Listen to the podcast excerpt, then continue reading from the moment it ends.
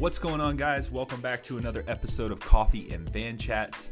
A few weeks ago, I had the opportunity to chat with the gravel queen, Alison Tetrick. We chat about her win at DK, her crash and the seriousness of TBIs, women's inclusion in the sport, and her love for science. Again, I'm super thankful for Alison and her time, so please sit back, relax, and enjoy. But first, let's hear a message from our sponsors.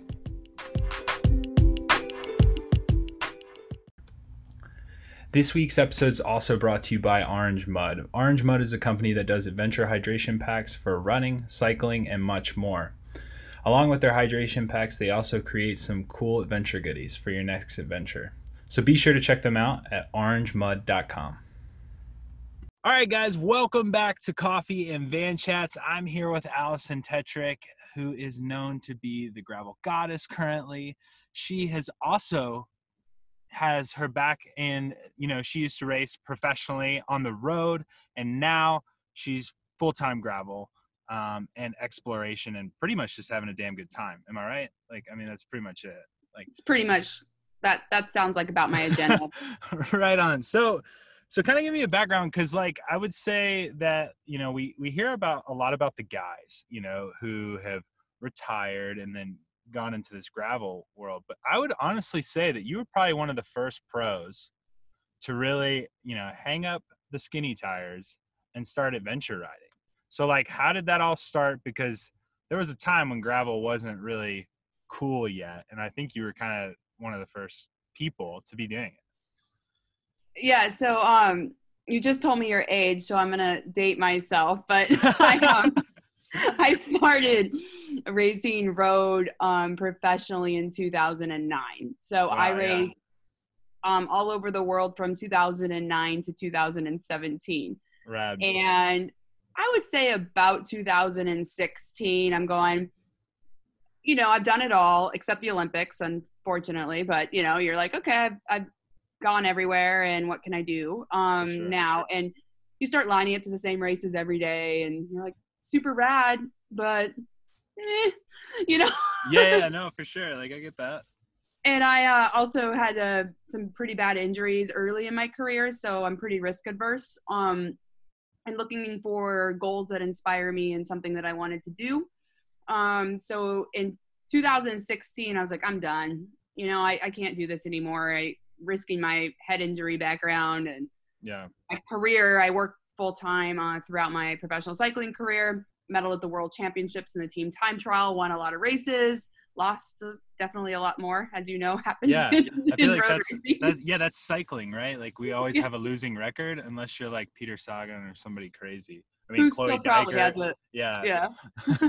um, and and so then I my team, I was racing for Cylance Pro Cycling at the time as a world tour, uh, women's world tour team, and they're like, please race 2017. I was like, okay, here's the thing. I want to race Dirty Kanza. And yeah. they're like, we don't know what Dirty Kanza is. And I explained to them the duration, 206 miles. It's in middle of June. Horrible time, like two That's weeks before nationals. yeah. and I'm like, I want to do Dirty Kanza. And they were like, well, that's going to be horrible. You're going to be slow, but um, okay. And then they, you know, put every race I hated before that you know, yeah. into the calendar. They said, well, you have to race all of these. Um, and I did. So I did Amgen Tour California, which I love, and went off to Dirty Kanza and won it. And that was my first gravel race uh, that wow. I'd ever done. Yeah. And. I'd never ridden over 120 miles before. And I show up to my first gravel race, don't own a mountain bike, never ridden gravel. And I'm like, yeah, sure. What can this, you know? What's the worst that can happen? So, so was that the longest you've ever ridden too? It still At is that... the longest I've ever ridden, but yes. yeah. So like, I just recently rode the longest I've ever ridden, which is around, you know, this was around 196 miles um, to get to my best to get to my best friend's wedding. What was your thought process? I mean, because you were actually racing 206 miles. Like, when did it start to wear on you? When were you like, oh crap, what did I just get myself into? Or were you ever like that? Oh no, I was crazy. Um, coming from road race fitness, I just thought I'm going to race the first 100 miles because I can race 100 miles. I know that. Yeah. So I'm going to just hang with the guys for 100 miles and then I'm just going to do a century. And that's not a normal thought process, but in my head, that made sense. Just race 100 miles yeah. and then do a century for fun. um, which it worked, but there were a lot of highs and lows. The first hundred full gas race, you know, with all the guys, and so um, we're finishing the first hundred miles under five hours on dirt with you know six thousand feet of climbing, so it's a pretty good clip. Yeah. And the second hundred miles, I was very alone. It was very hot. And I'm fine. I'm like plugging along. And then, you know, people that pace themselves maybe a little better, like coming by you, you know, and Yeah. you're like, oh man, this sucks. And then I started to hallucinate probably around 175. Oh, You know, I I Yeah. saw stormtroopers. I saw, you oh, know, man. desert oases in the middle of the Flint Hills of Kansas. Yeah. Um, and heard voices. At one point, I said, "It's okay, we've got this." And I'm like, "Who's we?" Yeah yeah so that like because i mean just with myself and and doing my ride my ride was way more relaxed like i think i stopped in the middle of it and got a sub uh, Mhm. about eight hours in and i kept telling myself like i was like i, could, I know i could go harder but i was like ah, i probably shouldn't and then with like about 40 minutes to go and this is actually where i started to panic thinking about Kanza down the road and actually why i asked you the question because I think that's what I will feel like for 180 miles if I actually try to race Kanza Mhm. because it it I mean like I wanted to stop, I wanted to quit, but then there was times where I, all of a sudden I'd come back and I'd be like I feel like a god. I'm I'm good. I'm okay. And so like just going through that battle in the head it was just kind of interesting. But yeah, so so you won Dirty Kanza and you've you know you medaled at the World Championships and and you had this this big transition and now I mean you're pretty much full time like I don't like influencer. I feel like it's a bad like this is a dumb name. Like you're a pro I hate cyclist. influencer. I don't Yeah, even like, ambassador, but you Yeah, know, like, it, it is what it is. These it is days. what it is, but like Embrace it. But I mean, like you're you're a professional cyclist. You're putting out, like you've retired, but do you feel like you're doing better? Like you're getting treated better than you were when you were an actual pro? I think I'm very hashtag not sponsored blessed. No, I don't know. Um, Yeah. sorry. Um, I think my road career actually resembles a lot of my gravel. So I have worked with these partners that have, you know, been with me. I've been with SRAM for 12 years. That's awesome. And I mean, I've almost died. I've won. I've lost. You know, I was depressed. yeah. I won again, you know, and and they've just been with me the whole time. Um, and you know, like them, Chamois Butt'r, Lazine, Speedplay, which is now Wahoo. Um, you know, I've been with them my entire career, so it wasn't like I decided to stop racing road and looked for sponsors. It was just people that had been with me my whole journey. Um, and and to be able to work with Specialized the last three now into the foreseeable future years. Um, is a dream come true for an athlete. So having a company like that say, "Hey, we like what you're doing. We back you. You don't have to win. You don't have to have pressure. We believe in what you're doing. Let's do this." And I think that's super rad to work with a team that believes in you. No, yeah, that's super cool. Yeah, I've kind of seen it on my front a little bit too, just with like, you know, coming from the track and being with Team USA and then going to like kind of this gravel thing and running my own team. It's like it's it's less of a hey, you're sponsored and more of like, hey, we're gonna have a relationship, we're gonna grow from here and we're gonna see what this turns into. And uh, I, I don't know, it's just been like kind of a beautiful, beautiful growth. And like I'm I've, I've been loving hearing the athletes kind of outtakes on like the relationships that they've created like hearing you with SRAM for 12 years like um that's super exciting so um Yeah, I like to call my my sponsors partners. You know, it's, partners it's yeah you know what are we doing? We're going to you know are we going to do marketing initiatives? Are we activating at events? Are we raising money for charities? Are we getting more people on bikes? Like what are we doing together and how are we mutually valuable for our cycling community? And that's really important to me. So I'm not going to be one of those people that goes out to look for sponsorships for money. I I work full time. Um, I love riding my bike, and that's what I'm most passionate about. So I want people that believe in me and what I do.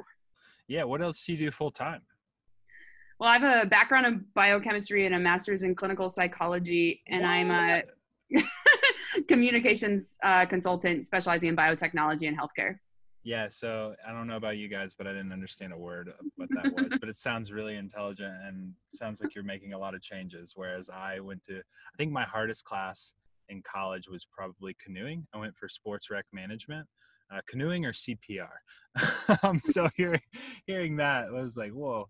Um, so cool. So yeah, I don't know if you've heard, but there's this recent pandemic called uh, the coronavirus, and it's uh, canceled pretty much everybody's seasons. Um, what are you doing to kind of stay active and stay motivated during this whole whole pandemic, this whole craziness?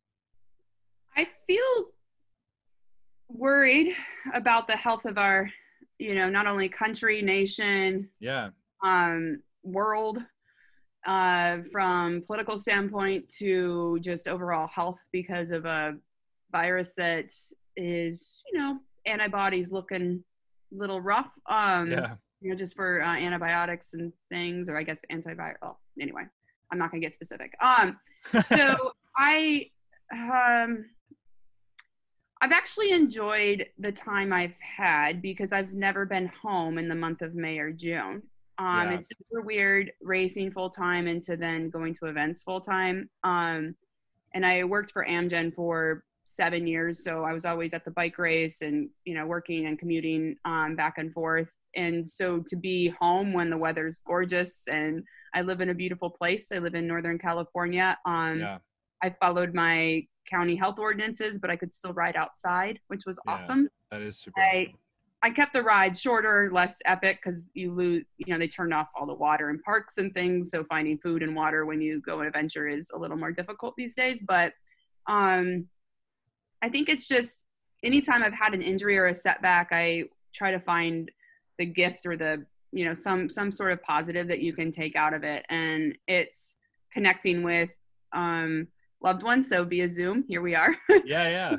you know we're meeting via zoom now but you know i can write my grandmother a card i can read a book i didn't have time to read before i can maybe write more invest in myself and hopefully my community as well um, being a healthier person um, i have a coach and um, actually having a training plan right now is probably a lifesaver else i would just be pummeling myself out riding however long i can or riding too slow or too fast and right now i kind of just had never trained this much. So I'm just having fun seeing what my body can do. And Yeah.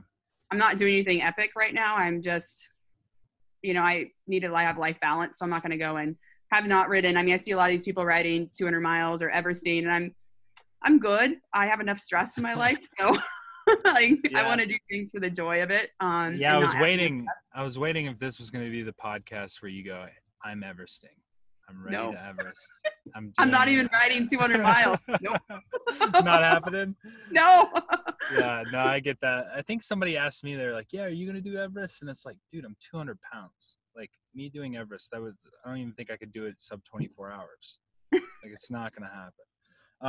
Um, but yeah, so you know, with with all that being said, and, and you know, being a part of the community and being active, I've also seen that you're pretty active about being the voice of women, pretty much in sport, like pretty pretty hardcore, which is pretty awesome. And like, um, so kind of give me a little bit of background on that, like what your push and and and kind of women equality within within cycling and things like that.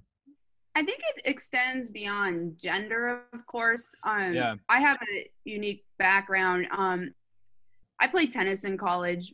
Uh, so I played NCAA tennis in college, and I grew up on a cattle ranch in the middle of nowhere, and so I didn't do a lot of organized sports. Um, so I didn't really realize any sort of disparity between gender, sexual orientation, race, any of that, because I just grew up a little isolated, probably sheltered, but in this wonderful world that there were no boundaries. And For sure. I could just do whatever I wanted. And then went and played tennis, and you know, thanks to icons like Billie Jean King, I mean, Title IX, tennis was an amazing sport to play, totally equal, all equal scholarships where I played. Um, and so then I and I go and start working in science. So that maybe there's not a lot of women in in STEM. So I'm a biochemistry researcher, and I'm working in science. And I'm like, I'm gonna just take up cycling. You know, my grandfather convinced me to try to bike race, and I was after a little thing and and then bike racing i'm like yeah bike racing and then you get there and you're like wait what why do the men make yeah.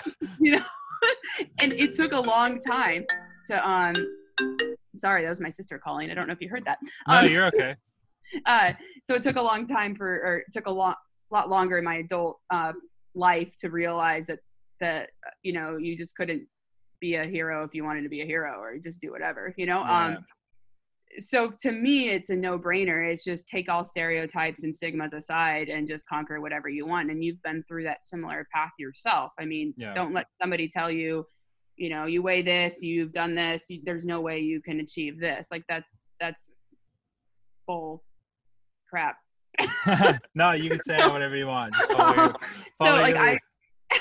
I just I mean I'm not one that says like all you have to do is work hard. Of course there is privilege and circumstances and luck and all sorts of things, but it's you shouldn't be limited by your gender or any other sort of stipulation that society puts on you.